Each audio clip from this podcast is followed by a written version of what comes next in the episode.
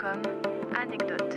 Non, B comme B comme comme G comme Galiena comme comme immersion.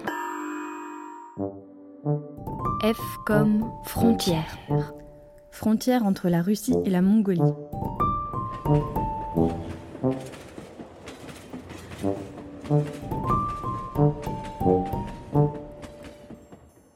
Sortez un rouleau à pâtisserie et l'image que vous vous faites d'une frontière. Prenez mon premier et étalez mon second sur des kilomètres de steppe déserte, jaunie par le froid, la neige qui part et qui vient pendant que l'hiver hésite. Le rien, comme dirait l'homme. Sur des centaines de kilomètres, des heures entières à contempler les collines sans arbres, les congères, les lacs. C'est splendide. Soudain, une ville où l'on s'arrête pour quelques heures. Note de l'auteur, le rouleau étire aussi le temps.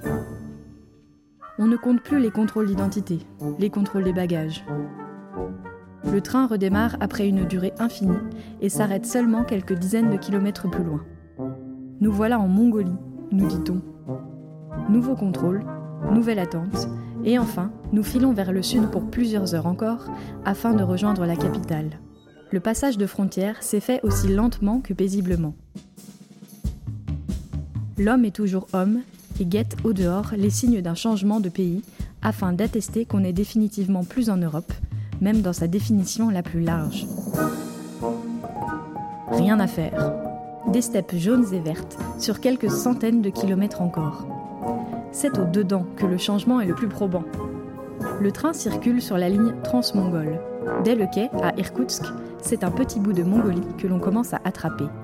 L'équipement du train est plus sommaire. Les banquettes sont en bois et les samovars chauffent grâce au bois. Agréable odeur de fumée. Les premiers Mongols que l'on croise sont des contrôleurs aux joues rouges sur fond d'uniforme bleu. Je me laisse bercer par les sonorités de cette nouvelle langue et soudain mon détecteur s'allume. La contrôleuse prononce le son L d'une manière tout à fait particulière en laissant passer de l'air sur les côtés, à l'instar de Sid le paresseux dans L'âge de glace. C'est un schlintement bilatéral. Il fait partie de la grande famille des défauts d'articulation que peut être amené à rééduquer un orthophoniste. Curieusement, le second contrôleur a le même trouble phonétique. Et celui d'après aussi. Et tous les Mongols que nous rencontrerons par la suite également. Amusant de constater qu'un son pathologique dans une langue est tout à fait normal dans une autre. Quand peut-on affirmer que l'on a changé de pays? À quelle seconde précise? Lorsque l'on passe la ligne virtuelle indiquée sur la carte? Ou quand on rit pour la première fois d'une singularité culturelle?